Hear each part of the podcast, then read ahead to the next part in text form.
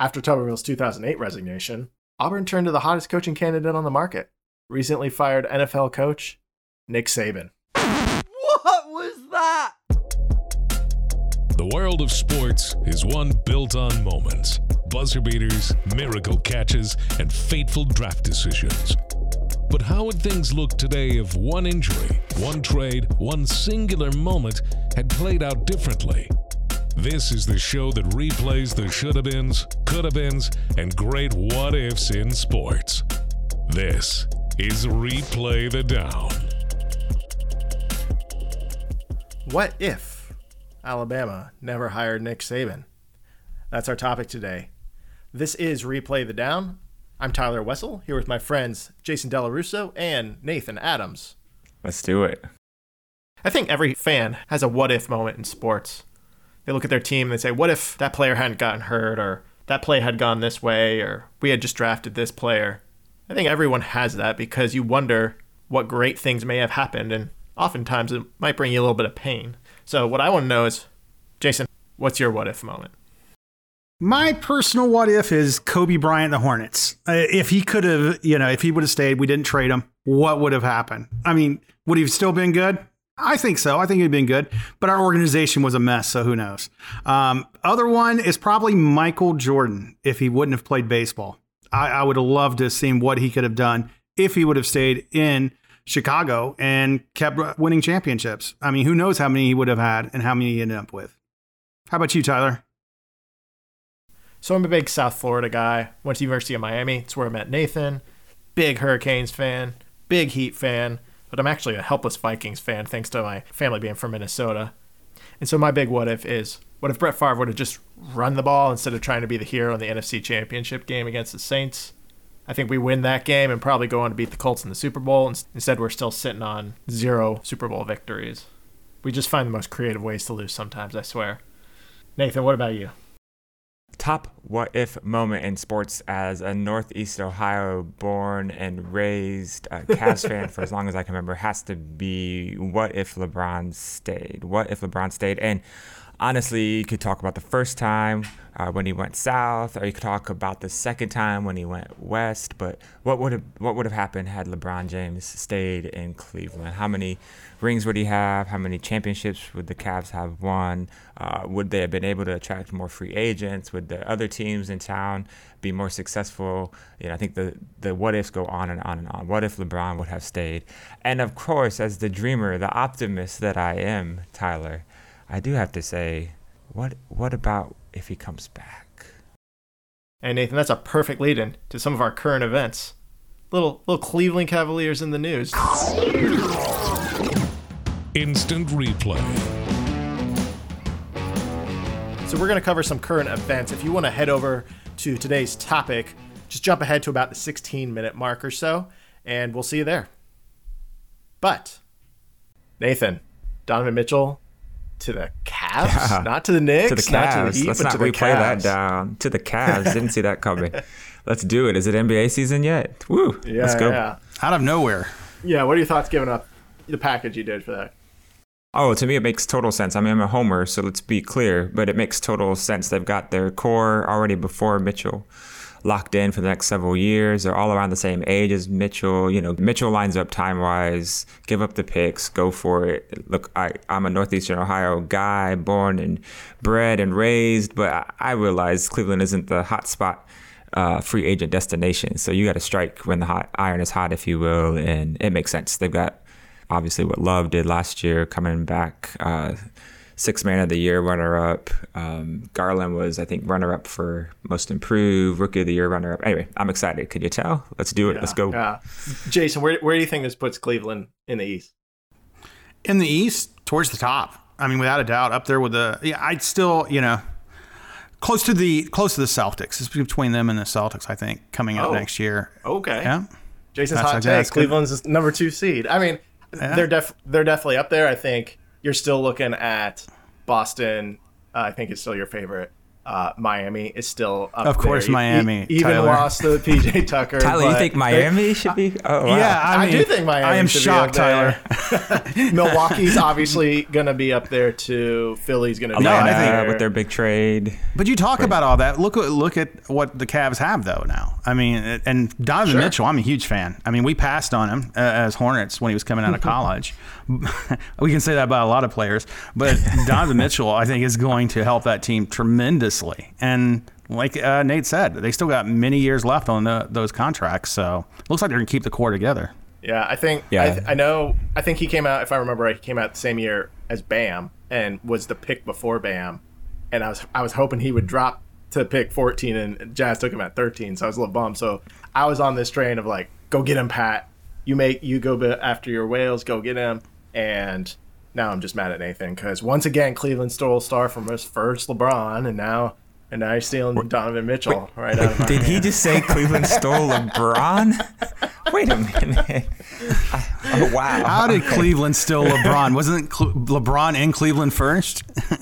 Details. Details. Yeah, yeah, Uh, detail, so just our, that. our second news story: Serena Williams, the legend, uh, exited uh, U.S. Open last night, uh, and as she recently announced her retirement. And my question for you all, and we'll have to do a whole episode on on Serena at some point, but is she the greatest female athlete of all time? And if not, who who would maybe be that? Mm. I mean, I've been debating whether or not she's just the greatest of all time. Period. Period. Don't don't even classify as female. Okay. Um, I think So Nathan's that's going the with yes. yes, I think that's a debate that that would be intriguing. Uh, so yes, yes, and yeah, who would else be the greatest female athlete of all time? Well, I mean, in tennis, I mean, you know, you look at Steffi Graf. Steffi Graf, I mean, was that, that's you know one of my era too. I used to love tennis in that era. Steffi Graf, um, 107, 110 somewhere career titles. I think she either had as many as Serena or more. Um, Steffi Graf in tennis was amazing. I mean, revolutionary. I mean, she did a lot for tennis. Um, Serena, greatest athlete, ah, a woman's athlete. I mean, for her cultural impact. I mean, sure. I mean, she she has. I mean, you could put her right up there on the court. I mean, I could argue even in tennis, there may. I mean, she's top of the mountain, definitely one or two. I would say I'd put her right there with Steffi Graf in my mind. Um, there's other ones there, but just what she's done in tennis. I mean, and what how she, cultural icon. I mean, for women around the world. I mean, probably top. I mean, she's done a lot. I mean, I couldn't argue with it. I think some of the other names you look at, uh, Mia Hamm obviously did a lot uh, from Yeah. a Sure. from a women's participation standpoint as well. And, and I think that's one of the things you have to, whether you say fortunately or unfortunately, like when you talk about greatest female athlete all the time, you have to have in the conversation what did they do for the sport for women and girls and participation and whatnot. Uh, I mean, Serena obviously she she had that aspect, but also being a black athlete in a very white dominated sport. I think also very similar to Tiger Woods. Uh, I think the other name that I look at is like Jackie Joyner Kersey, um, who SI I think meant, named her a couple years ago the greatest female athlete of all time. I, I mean, Serena Serena's definitely up there. I think when you look at Kersey though, you're like, she played basketball. She's she was named one of UCLA's greatest women basketball players of all time. Plus, she did the heptathlon, won m- multiple medals. So she's not just did basketball and track; she did seven different events in track. So, um, and she was, uh, if I remember, she she was very much a, a proponent out off uh, the field, off the track, off the court um, for women's sports and and whatnot. So, uh, Serena definitely top two, I would say, in the conversation. trying to trying to appeal for my love of all things athletics and running there, Tyler, with that Yeah, example. yeah. So yeah, I think the argument is, you know, how do you compare athletes across different sports? I think is always going to be the the challenge. But you know, I'm I'm recording here from a vacation in a resort and was downstairs at the bar, uh, and everyone was glued to the TV in that bar last night. And I think Yeah. that's you know Serena's cultural impact. I'm not watching tennis, period, regardless of whether it's men's or women's tennis, except that it was to see Serena last night. Like I think the transcendent nature of Serena, when we think of the other the goats of how they their cultural impact um, that they've had for whatever reason that is. And I think that's where, for me, Serena, you know, is in that conversation uh, with others, other goats. I think, you know, tennis translates well to other sports. I mean, tennis is the ultimate individual sport. It's you against your mind, you against your opponent, one on one. I mean, it's an individual, I mean, accomplishment to do it. I mean, you can judge somebody's greatness in tennis easier than you could probably, like, say, in the NBA or, you know, WNBA. It's easier to do it because it's them on the court one on one with their opponent. And she's been great at it. Great Yeah. at it ever since she stepped foot on the court. Yeah. And and and to kind of pivot from there, we go from greatest probably individual sport to the ultimate team sport. It was announced college football is expanding to a 12 12 team playoff. And- Thankfully. Boo. yeah. Thankfully. okay, so we're gonna we're gonna have we're, we're gonna have some opinions on this, but uh, top six ranked conference champions will be automatic qualifiers, which I love. I've been a proponent for having conference champs as qualifiers in some regard. I hate uh, have hated the several times that teams who have not won a conference championship have gotten in to the playoff even if they have better talent sometimes you have to earn it on the field and if you don't win your conference you shouldn't be in and then the top four conference champs will get a get a bye and But too much of a good thing, guys. Too much of a Oh, good Too thing. much. Oh, oh. i mean the aspect that that will be interesting is a does it actually create better parity because i feel like the college football playoff has Who wants parity? Why do we uh, always have to have parity, Tyler? I mean, can't there just be a dominant team in these in that Because do then it you'll lose year interest. after year? Is You'll that the buzzword in the USA for sports in the 2021? Do we have to have parity? I'm not saying everyone gets a trophy. I'm saying everyone gets an opportunity to win the trophy, which is a problem because often Who wants that? This I coming wanna from the Panthers and the Hornets fan over here. Yeah, doesn't want to see just- parity. Come on, man. Do not want to your- see parity. Enjoy your Baker I Mayfield.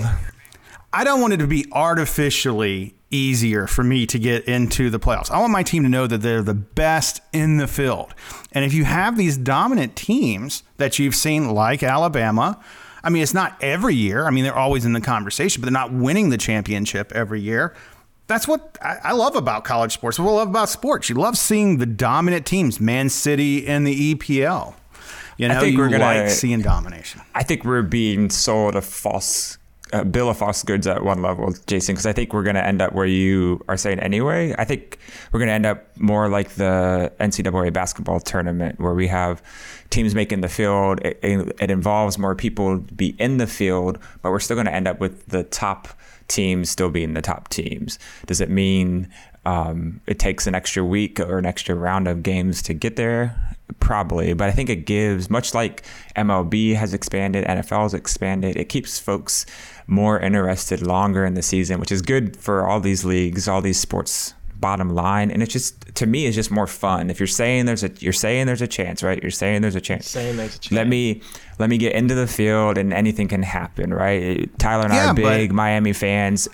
We got into the tournament this last year for basketball. We made it all the way to the elite eight. That's a huge deal for miami basketball. Will it have any lasting impact I don't know, but it was fun But- and it was right. And who won? Kansas. Kansas still came out. The Blue Buds still won. Alabama's still going to do what Alabama does. It's much.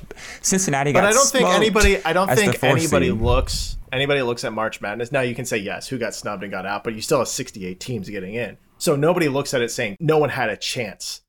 The argument is the the deck is so stacked for Currently. the Alabamas and Georgias and Ohio States. So I think if you can sell the chance to make the playoff to other teams, um, that's a better recruiting tactic. If you can create more games and more opportunities to knock off a couple of those dominant teams, like uh, Boise State knocking off Oklahoma years ago. I mean, no one expected that. I love seeing these these at least an opportunity to make it happen. So that's my perspective on it. I, I disagree. I mean, I think the beautiful thing about college football, and I'm jumping ahead, is that every game matters.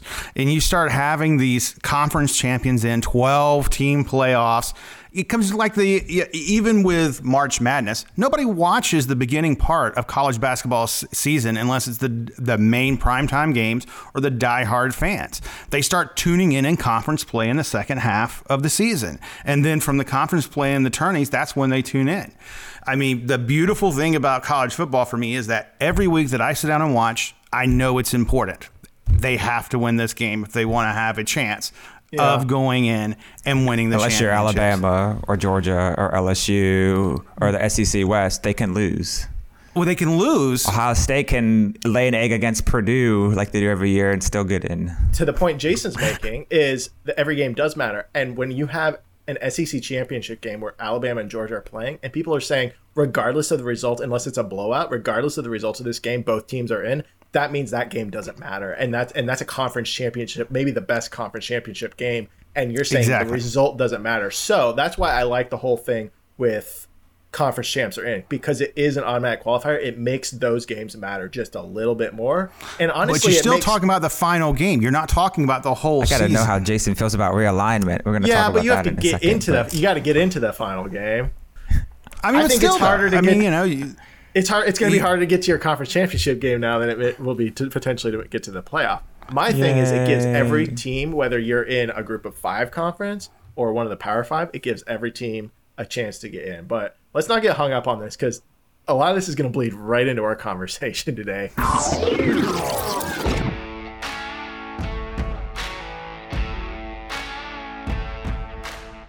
Once again, we've mentioned them a couple times. Alabama is the favorite uh, I think I actually saw they're one of the biggest preseason national title favorites in the last 20 years. Uh, expected to be favored by double digits in every game uh, this season. So no surprise there. And re- regardless of what we think of them or what are, has or hasn't gone on behind the scenes, uh, they've been a machine since they've hired Nick Saban. Uh, but I think a lot of people forget how close that came to not happening. In 2006, Alabama AD Mal Moore fired head coach Mike Shula the top five coaching candidates to replace him were Steve Spurrier, Greg Schiano, who I feel is in every coaching conversation anytime there's an opening, uh, David Cutcliffe, Rich Rodriguez, and Nick Saban. And, you know, Saban continually denied interest. He was with the Dolphins at the time, had just finished his second year. Uh, Steve Spurrier told Paul Finebaum he was basically offered the job. And then Rich Rodriguez, who was at West Virginia at the time, it seemed like a done deal. Like everybody thought he was going to Alabama for for a whopping two million dollars a year. Let's talk about contracts. But he just kind of surprisingly changed his mind and returned to West Virginia, only to leave a year later for Michigan. It's so easy for us to to think that Nick Saban is the norm and the success that he's had. Like that list of coaches you you offered, Tyler, that's a heck of a list of coaches. We can chuckle and laugh at Cutcliffe at Duke, but man, he took Duke to levels it had not ever been to, right? I think all those those coaches would they have had the same success? Probably not. I think that's what we're going to talk about: the, who is Saban and what he's done, um, and how he's done it. Full disclosure: I'm a f- huge Nick Saban homer. I love Nick Saban. Hence the Alabama so. argument, him wanting to see Alabama win every year. Okay, now the I root for Nick Saban. I can't deny it. I love Nick Saban. He hasn't historically been a loser. Nick Saban was, and he had tasted losing at Dolphins for the first time. So personally, I think it was him denying it, and it was him and his agent just trying to drive up the money. I, I really do. I believe he really wanted to go. I believe he was looking for a way out of the Dolphins. It was funny during kind of my research for this this show. I, I went back and looked at to see kind of what the conversation was. Someone said, you know, Nick Saban's out there, but it would be a big step down to go from the Dolphins to Alabama. And it's just it blows my mind because people look at Alabama, they're like, oh yeah, this is juggernaut and all the history and Bear Bryant, but like there was a big gap where they were not. Mm-hmm. But yeah, our, our episode today asked the question: What if Alabama hadn't hired Nick Saban?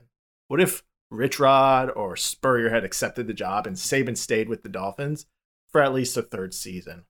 And rather than our typical debate style episode, we're going to cover three specific angles to this revisited history. I'm going to discuss what schools may have benefited the most from Saban's absence. I'll be covering what would have happened to the various conferences. Would the SEC be the SEC that we know today? What would happen with realignment? What about some other conferences that no longer exist? you know, being more of an NFL guy myself, I'm going to discuss if Nick Saban would have eventually succeeded in the NFL. So it's amazing how a single unexpected hire could potentially change football, both college and NFL, for the next 15, 20 years and and maybe forever.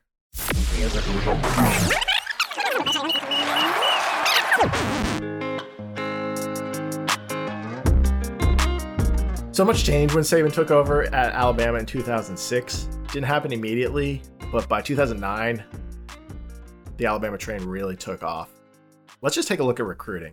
In 2007, which would have been Saban's transition year trying to salvage Mike Shula's class, Alabama ranked 18, which was consistent with the previous three years. The very next year, they had the number one class. From 2008 to 22, recruiting classes, Alabama had 10 number one classes as well as three number two classes. Now, a lot of people might question how they consistently got these, but I'm going to talk about that. Uh, but what about success on the field? Since arriving at Alabama, Saban's won six national titles and played for a handful of others while also winning eight SEC championships.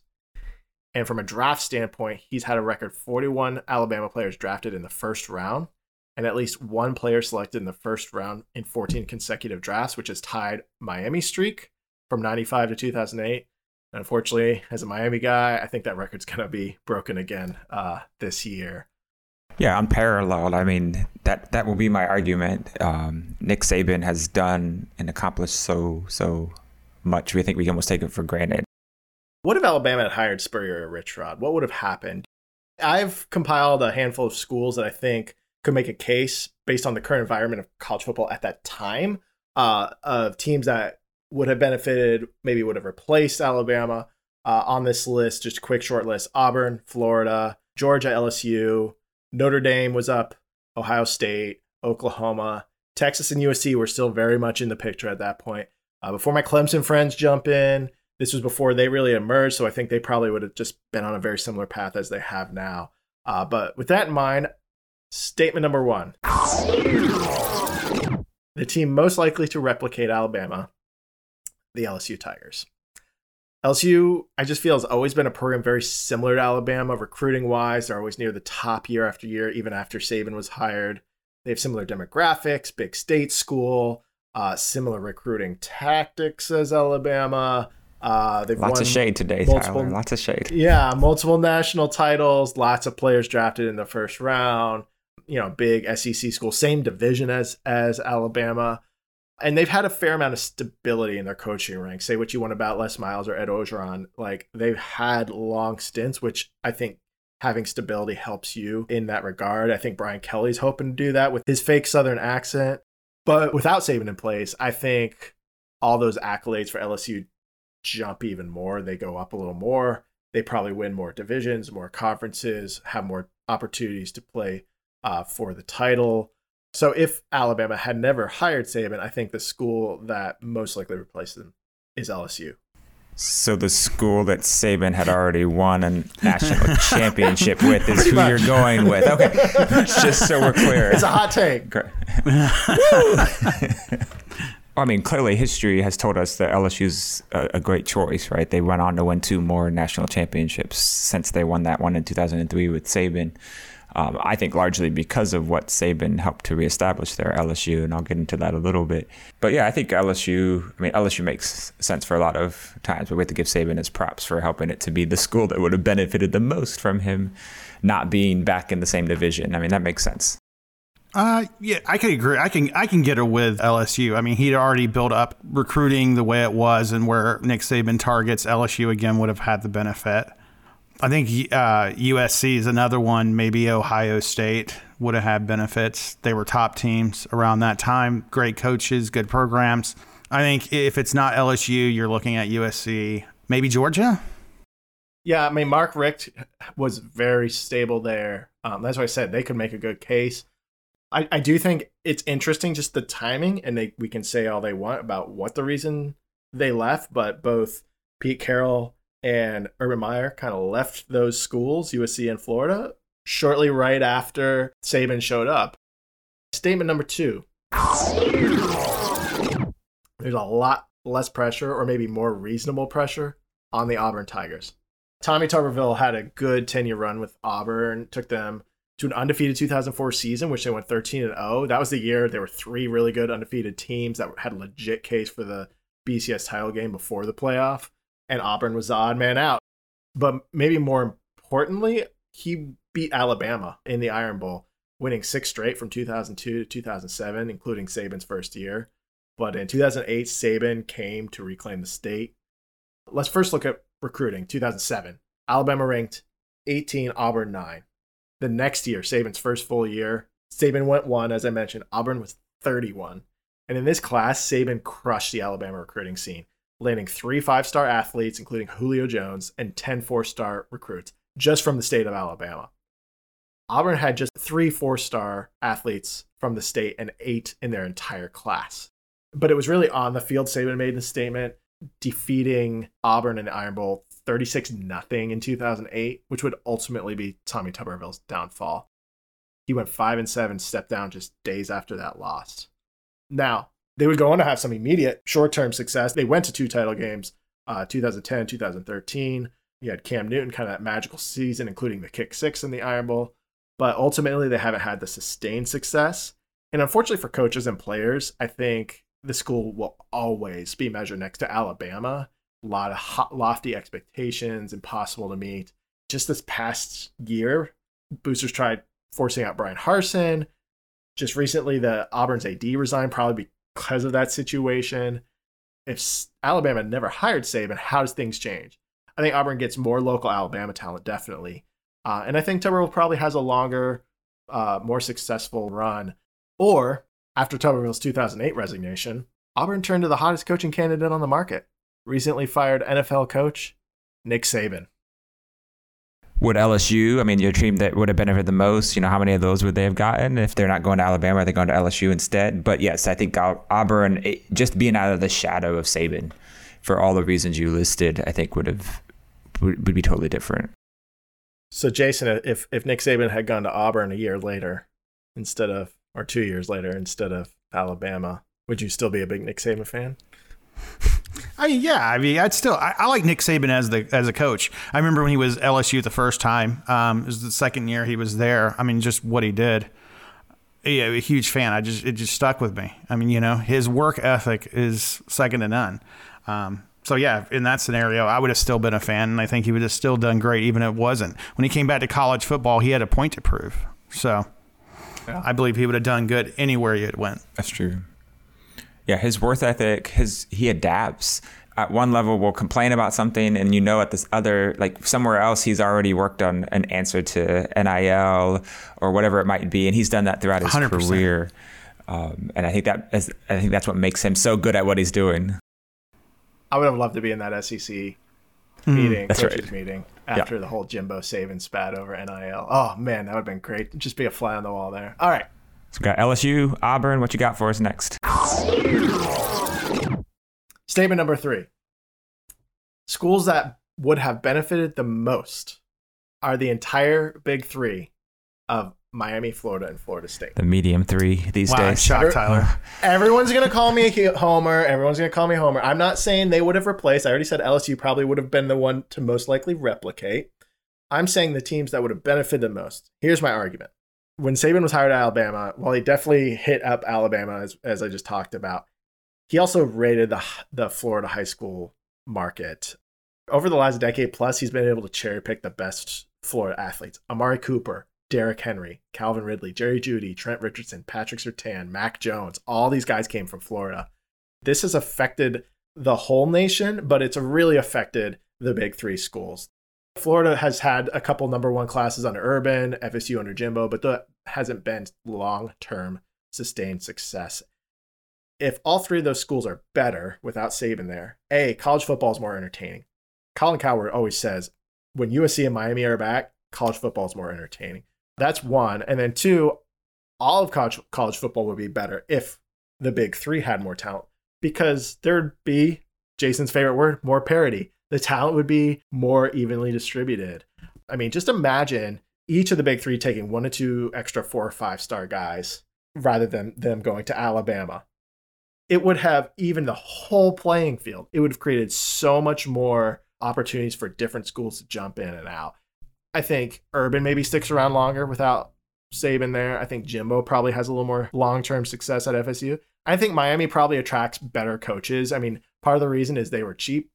Fully acknowledge it. They did not spend money on top tiered coaches at the time. That looks like it's changing now. And that's part of the equation as well. Like Alabama's been consistent putting guys in the NFL. They've had world class facilities. They've had big coaching staffs, a lot of analysts, and the big three haven't. They've had a lot of coaching turnover. You just look at, the last 10 years, how many coaches each of those teams had. Overall, the big three have not kept up with the arms race. And I think that's one big thing Saban has done. He's created a monster out of college football. I think he really accelerated the professionalization of college football. You look at the TV deals that have come out, the arms race, realignment, transfer portal, NIL, just we just talked about the playoff expanding. Like all this has happened in the last 15 years. And I think a lot of that's due to Saban, the rise of the SEC, uh, the professional structure that he brought from the NFL. If he had never shown up, does any of this happen? Do we think this would have happened, you know, eventually maybe, but maybe not at the same rate? Would Spurrier or Rich Rod have done this? I, for one, don't think so. I think it took the right coach at the right school at the right time. Yeah, I think this. We're going to continue to talk about nature versus nurture, but I think you're right, Tyler, that it was the combination of Nick Saban, and his talent, his experience, his grit, his uh, professional experience with the Dolphins and the Browns, frankly, um, and, and combine that with Alabama and their history, their uh, willingness to do what's necessary. We'll leave that as it is uh, to be successful um, and those coming together to get us to where this point is. Could he have reproduced that somewhere else? I think so. Probably not to the level that he's done at Alabama. Um, at the right time, right place, absolutely. And I think your take, you know, at the risk of sounding like a homer, Jason, um, I, I don't see Miami necessarily benefiting too much uh, from Nick Saban not being at Alabama, except for some of the conference level stuff that I'll talk about here in just a moment. But I do think they would have benefited somewhat. And it's hard not to see Florida and even Florida State having a little more success since they both those schools, you know, between them had three national championships, even with Saban at Alabama. Yeah, I mean, I, I you know, I agree that the Florida schools would have had some you know, bigger level of success than they probably had with Nick Saban there because he is poaching from everywhere. So I mean, there's a lot of teams that could say that. I mean, is Florida, you know, in particular? I mean, I know you, you listed quite a few guys that that came from there. He's poached, but he's poached from everywhere. if he wouldn't have come back for, for to, to college, I mean, it would have he had a huge effect and ramifications on a lot of places and a lot of schools. Um, I mean, Florida is a good place to start, though. I agree. I mean, I, I think, and this pains me, but I'm going to be unbiased here but as a Miami guy, I think if you look at Florida in particular with Urban Meyer, um, they had won two titles there. He had, I mean, he had Cam Newton. I mean, that whole situation changed, probably not because of Saban, but you know, if Cam Newton had stuck around too, but if Urban stuck around for two or three more years, they could have had a five, six year run of being very the the Alabama, the dominant team. Now, part of me says everywhere Urban's gone, he's left a mess more so off the field than on the field. But if he would have stayed at Florida longer, they potentially could have really become the dominant team that a lot of people are like, they look at Alabama, they're like, they're the ones that put everyone in the NFL. I'm going to go there. They win national championships. I think Florida potentially could have been that. And I hate saying it, but when you look at Urban being kind of, he was one of the best. And so I was very happy when he left Florida. Hey guys, this is Tyler. We are going to split this episode into two parts. So make sure to check out part number two, where Nathan will discuss rise of the SEC, realignment, and Jason will discuss if Saban would have been a successful coach in the NFL. Thanks for joining us today. You can follow us at Replay the Down on Twitter, Instagram, and TikTok. If you haven't subscribed yet, make sure to subscribe to our podcast, share it with your friends. We'd love to hear your thoughts. What if Alabama hadn't hired Nick Saban? How would it have changed college football? We'll see you in episode two as we replay the down.